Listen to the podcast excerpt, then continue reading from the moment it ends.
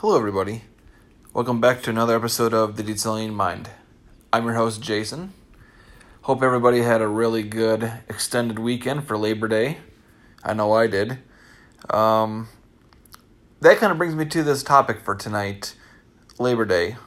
So I figured I'd, I'd uh, sit down yesterday during during the day and just kind of reflect on, on labor and, and what it means to really honor labor via a holiday. And so that's what the, the title of this uh, episode is, is Honoring Labor, part of my, my Thoughts on Issues series. And basically I want to just talk about how we can honor labor. We, the workers, the working class, we are the, the, the backbone of the economy. Without us, nothing is produced and no wealth or profits are generated. And yet, we are sitting in a system that is falling apart, and we, the middle class, and everybody else, we are the ones that are getting hit by it the hardest. Us, the workers. So something needs to be done. Something needs to be changed because there is no reason why the bulk of us who do most of the work, who create most of the product, and generate most of the profit and wealth are the ones that get hit hardest and the ones that see our wealth and our profit deteriorate into nothing. So, in reality, this episode is more of a, uh, I guess, a call to have a new round of labor uh, struggles, to a, a new labor movement to say, hey, we need to fix this system because it's not working for us. It works for multimillionaires and billionaires like John Jeff Bezos, who's seen his wealth just increased dumbfoundedly during this whole situation. And even before the whole uh, um, pandemic that really put a damper to at least the United States' economy, before that, we weren't doing too hot either. The, the economy was, you we were walking on thin ice. It just took one small little push for it to to, to, to crack and to break open. And that crack, that, that breaking open of that thin ice was this year the uh, the pandemic. So that's what this is. This that's how we can honor labor. Not just by once a year doing a quick little hurrah as kind of a end of the summer uh, event or party, but how but it's, it, it should be a time to really focus on how we can honor labor how we can honor and help and strive to make sure that workers stay the backbone of the economy but then also reap the benefits of it as well. So we need a new labor movement and part of that labor movement means we need to remake the system to benefit the workers, not the capitalists at the top. So, here are a couple things that I think would be a good idea to help laborers get back and help revitalize the economy. First, we need to see pay raises for workers while there needs to be some decreases for top execs. Uh, last time I checked, the pay differential between the average worker and the top brass, the top execs, whether it's the president or CEO of a corporation or a company, is about is at least a hundred times more than what the, that worker makes. There is no reason why executives should be making so much when they do so little. It's the vast majority of the workers who create the wealth and profits for their companies and for the economy in general. So we should be the ones that see the most benefit in terms of salaries, wages, not the capitalists at the top.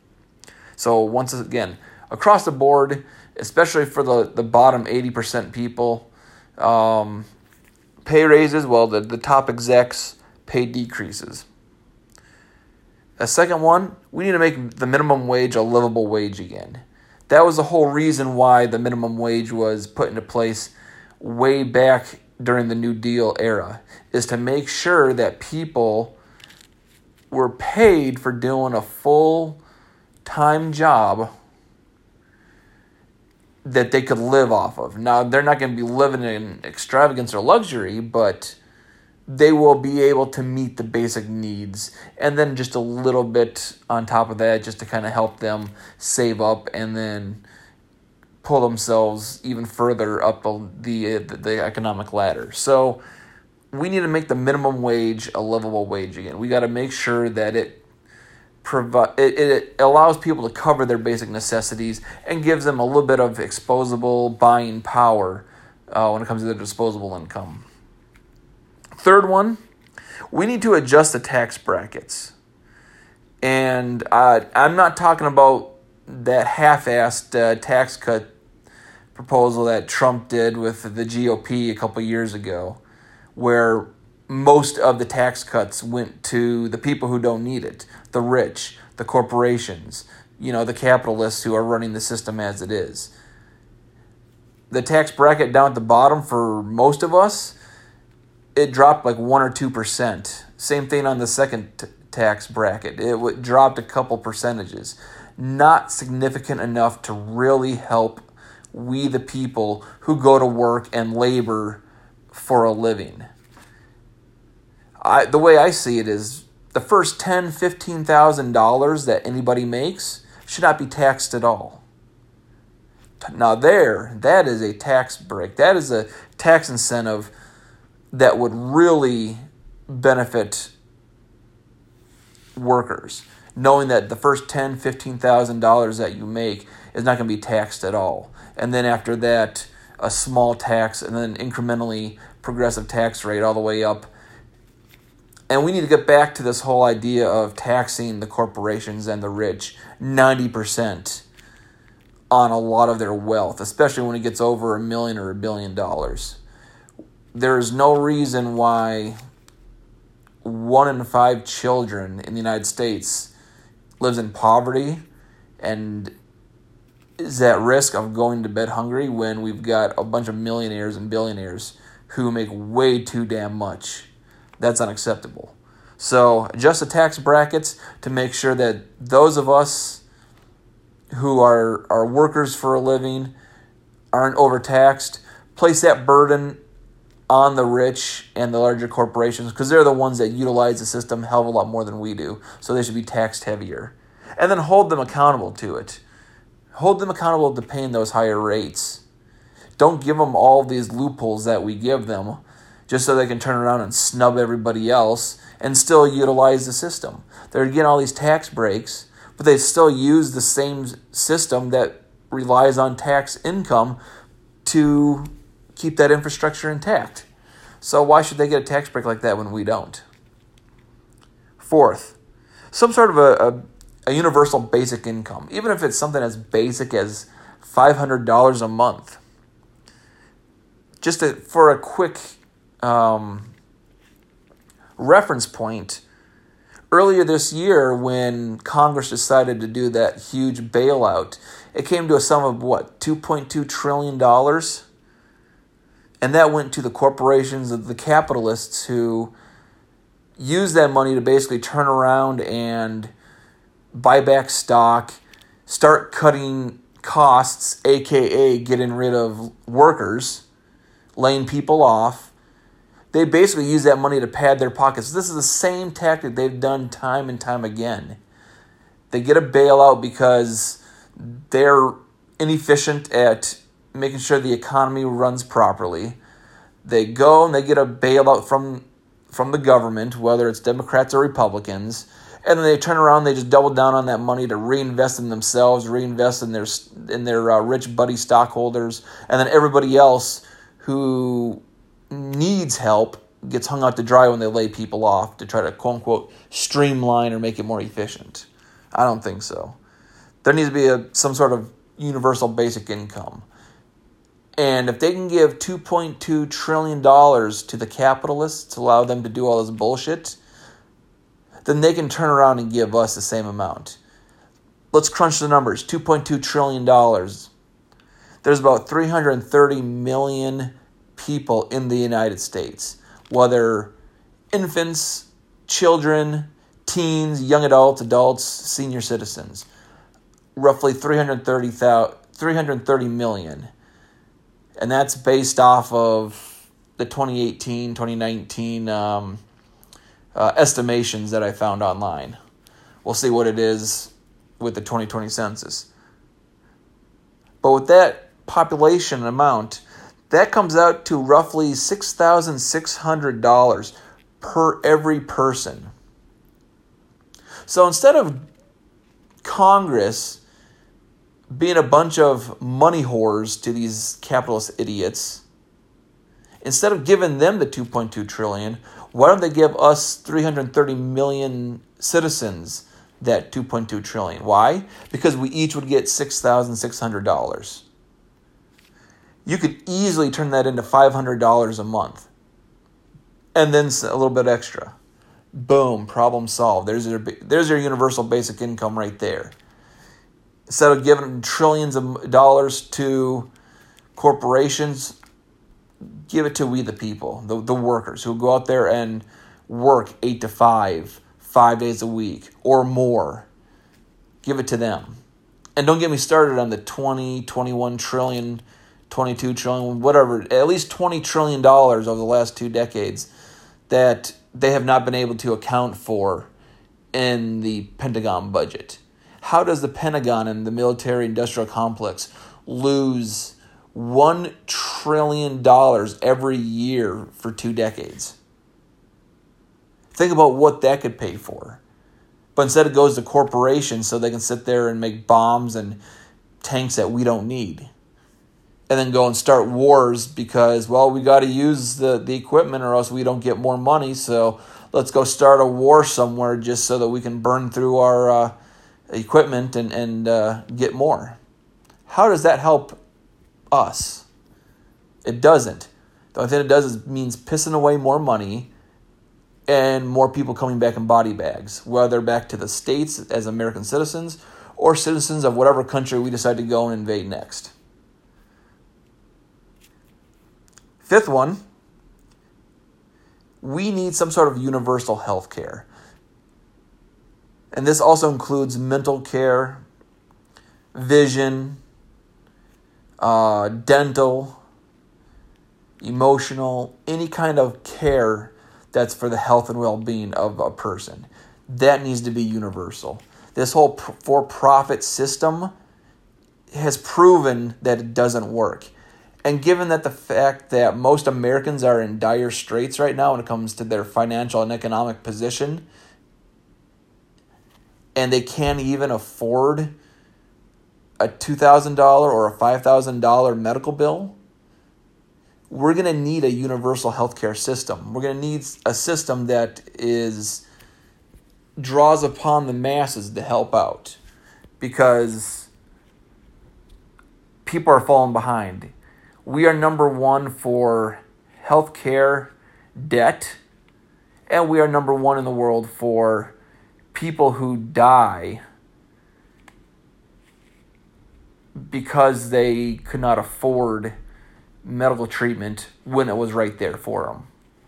I can understand some other countries that don't have the infrastructure built to handle the needs of the of their people, but in this country we have more than enough, or we should have more than enough medical infrastructure to be able to care for every single person in this country. The reason why we don't is because we have put a profit margin onto it, and that has basically cut out a good chunk of the population from being able to go and utilize it. So, universal health care. It needs to be a must for us as workers to be able to handle going to work and doing what we do best. We need that support. We also need to reinvest in public education. We have been letting our public schools wither and die on the vine so we can turn around and give all these private schools that are basically there for profit the the go ahead. We're, we're reverting back to how we were before we started the public education system, whereas only private schools that were in session, and you had to have money in order to send your kids to get an education. As workers, we cannot accept that. We need an education. How are we going to better ourselves? How are we going to better our career? How are we going to better the products and the people that we serve by providing them those products? If we're not an educated society and have the best public education program that the world has to offer, we're going to get left behind by other countries. And we're already seeing it right now. We've been cutting back so much on public education, other countries are turning around and they are blowing us out of the water in education. That should be unacceptable for us. And it's shown in our economy. We need to have more engineers, more scientists, less cops, less pastors, less sports athletes, less singers. We need more of the intelligent, industrial grade workers to take us into the next decade, the next century, the next generation of life on this planet. That's number six. Number seven, better benefits. And what I'm really thinking about on benefits is sick time, uh, maternity leave, whether it's maternity leave for the mother or paternity leave for the father, or both. I'm also thinking vacation time. Most other countries, they have one whole month off every single year in the United States, you're lucky to get two weeks off. I, I I'm still at at best ten days I can get off, and I'm an airline pilot. Why should I only get ten days off as an airline pilot? And why should other people only get two weeks off, if that, regardless of whatever their job or career or profession may be? It's ridiculous. We need time to unwind and just relax and let our brain just hit the reset button. Going nonstop, boom, boom, boom, working, working, working, seven days a week, you know, 10 hours a day, that's not going to cut it. We've been there already. That's why the first labor movement got started, is because we were being worked to death, literally. Why are we going back to it now? There was a report, I can't remember who did it, but there was a study that found a few years back that we as Americans work harder and longer and with less benefits than what they did under feudalism. How is that good? We've we I mean we all know the stereotypical horror stories of living under feudalism. So why are we now accepting a system that's taking us back to that and then worse? We need to real we need to really think about how we utilize our workforce and the economy that is built around that. So, better benefits, maternity leave, both parents. And I'm going to say for the for the mother at least a year, 3 months before birth and at least 9 months after. That way she can spend time with the child, allow it to grow and care for it the way it needs to be cared for. Reimagine the work week. We need to reimagine how we decide what constitutes a week. Is it five days a week that we work, eight hours a day for a total of 40 hours a week? Do we bump it down to 35 and then say, hey, how about we do 35 hours a week? You work 10 hours a day. That's three and a half days that you have to work. The rest of the week, you can go and do something else. And then that now creates a possibility for companies to work seven days a week and have two different shifts, if you will. So one person might work Monday, Tuesday, Wednesday, and half a Thursday. And then another person might pick up and work half a Thursday, Friday, Saturday, and Sunday. You have now generated two full time jobs throughout the course of a week using a 35 hour per week measurement for full time.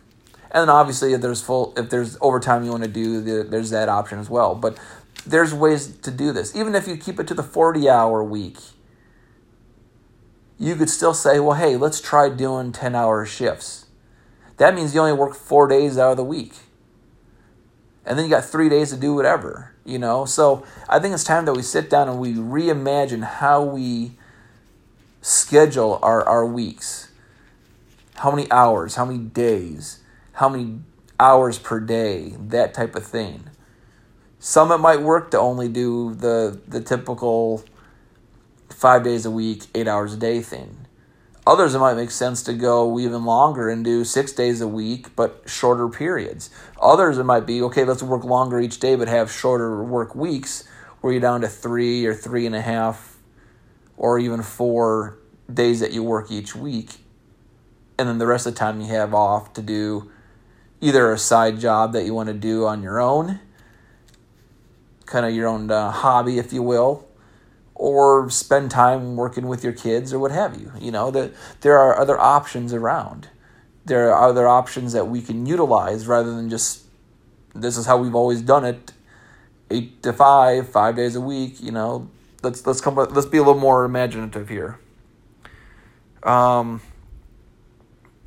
another one, we need to eliminate our pay to play for profit political system basically we got to get money out of politics. Why? Because labor cannot compete with corporate profits being thrown at politicians. It just can't. And as you have seen oh, these last 40 years, that's what it's been. Corporations and the rich people will just turn and throw their wealth and their money at the politicians to get their way. And now look where it's gotten us. Most of us are getting hung out to dry while the capitalist elites sit there and rake in all of our wealth that we produced and they put it in their coffers and then they'll even send it out overseas to the Cayman Islands or somewhere else to make sure it's a t- good tax haven so they don't have to pay for the infrastructures that we utilize in order for us to survive and live day by day.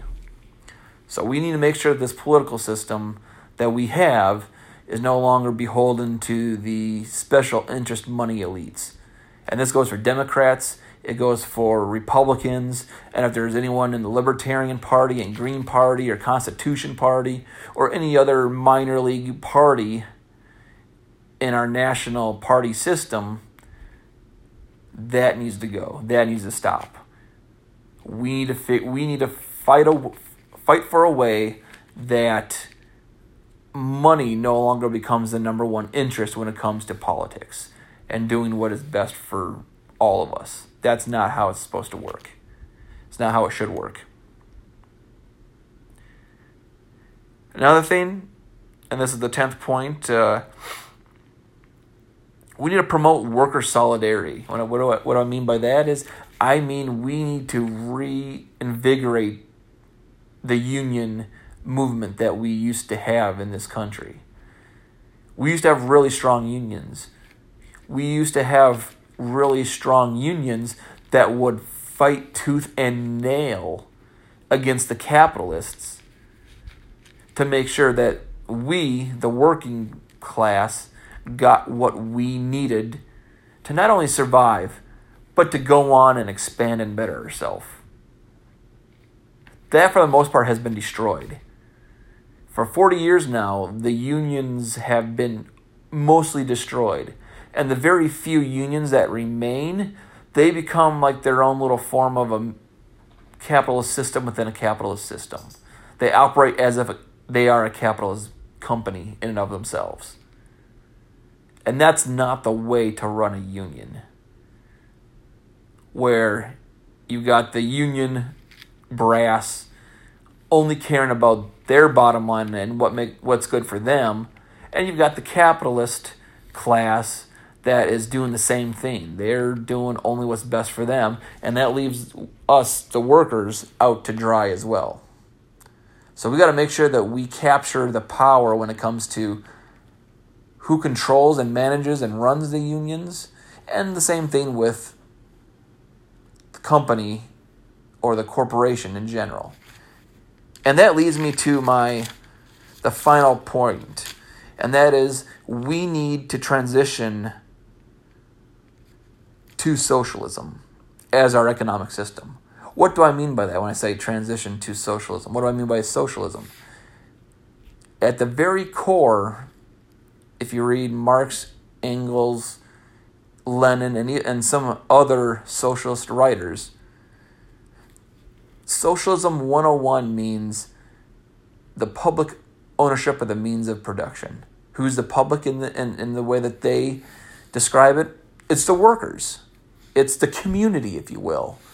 So two very um, contemporary ideas about that are worker co-ops, where the workers go and they own as a collective the company that they're working at. That's a co- worker co op. That's socialism 101.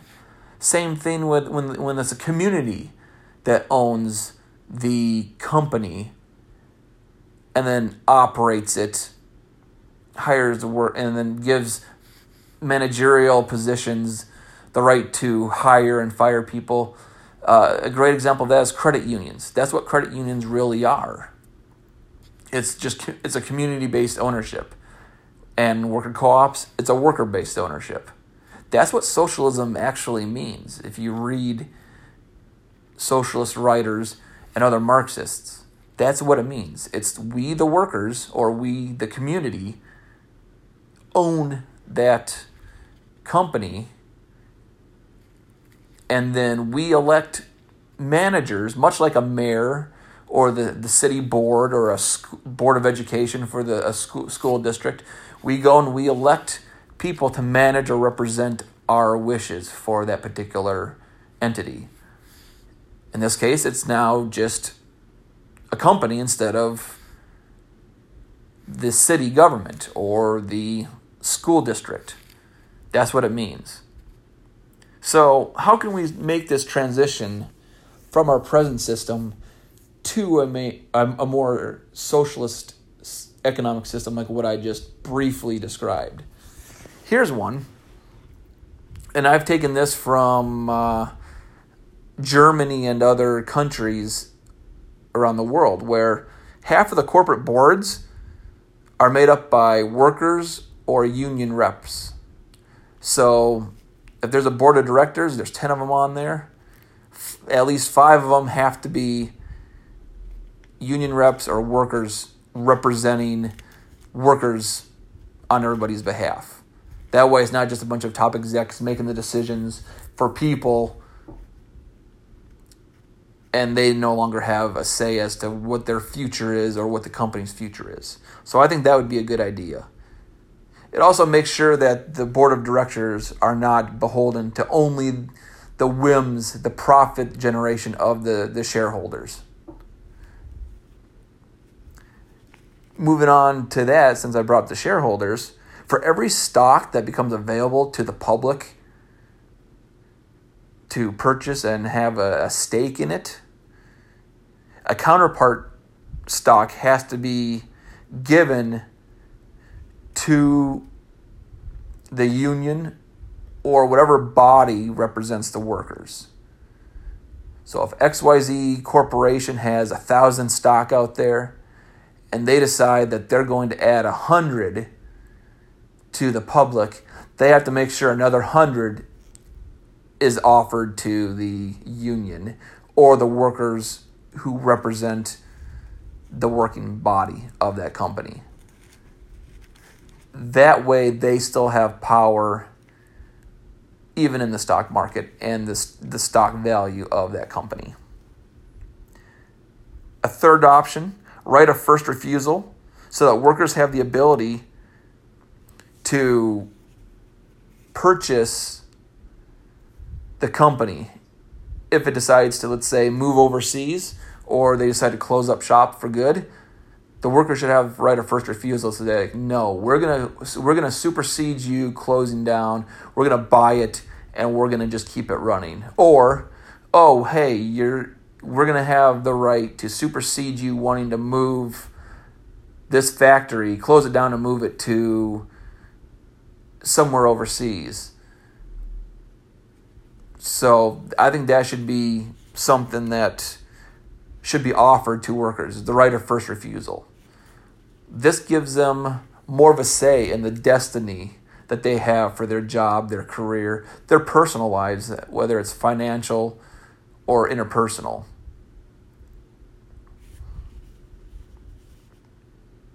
A fourth one, as I mentioned before, when it deals with socialism 101, more democracy in the workplace.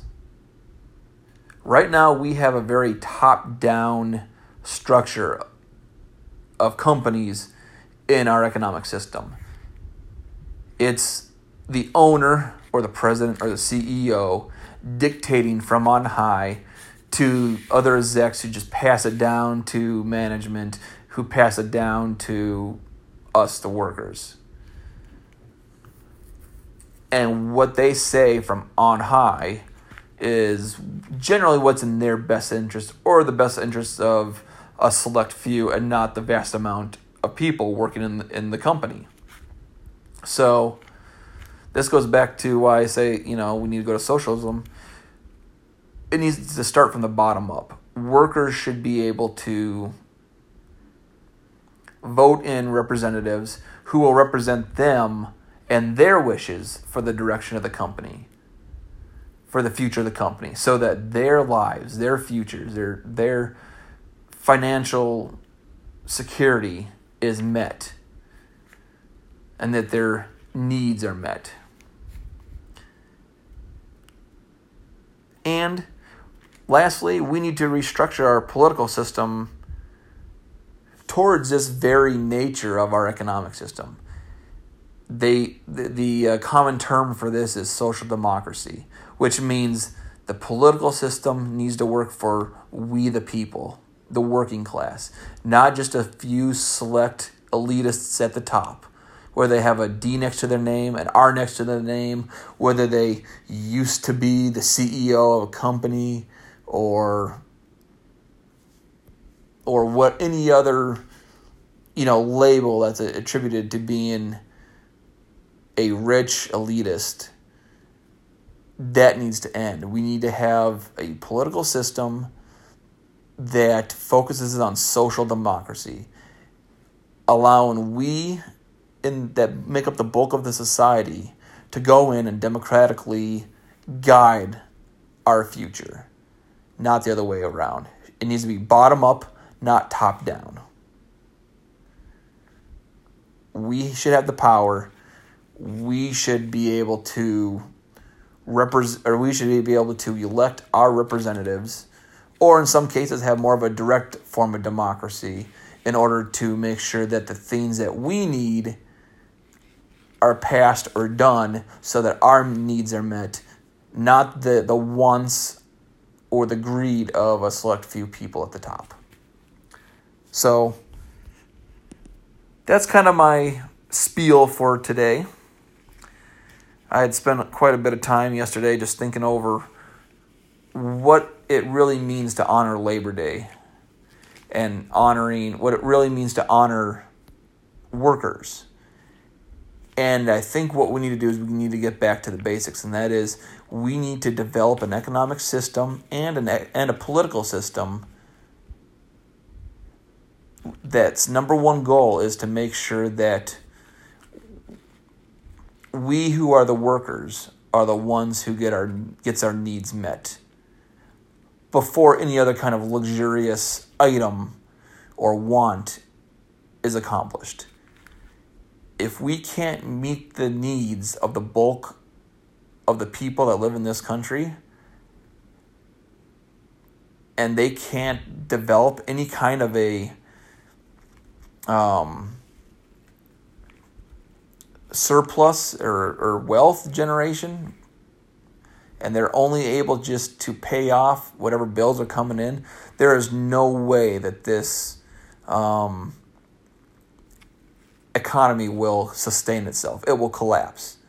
You need to have a vibrant, working class in the middle that is able to not only meet the bills that they have, whether expected or unexpected, but also have enough disposable income and buying power to where they can revitalize and help the economy flourish in other ways.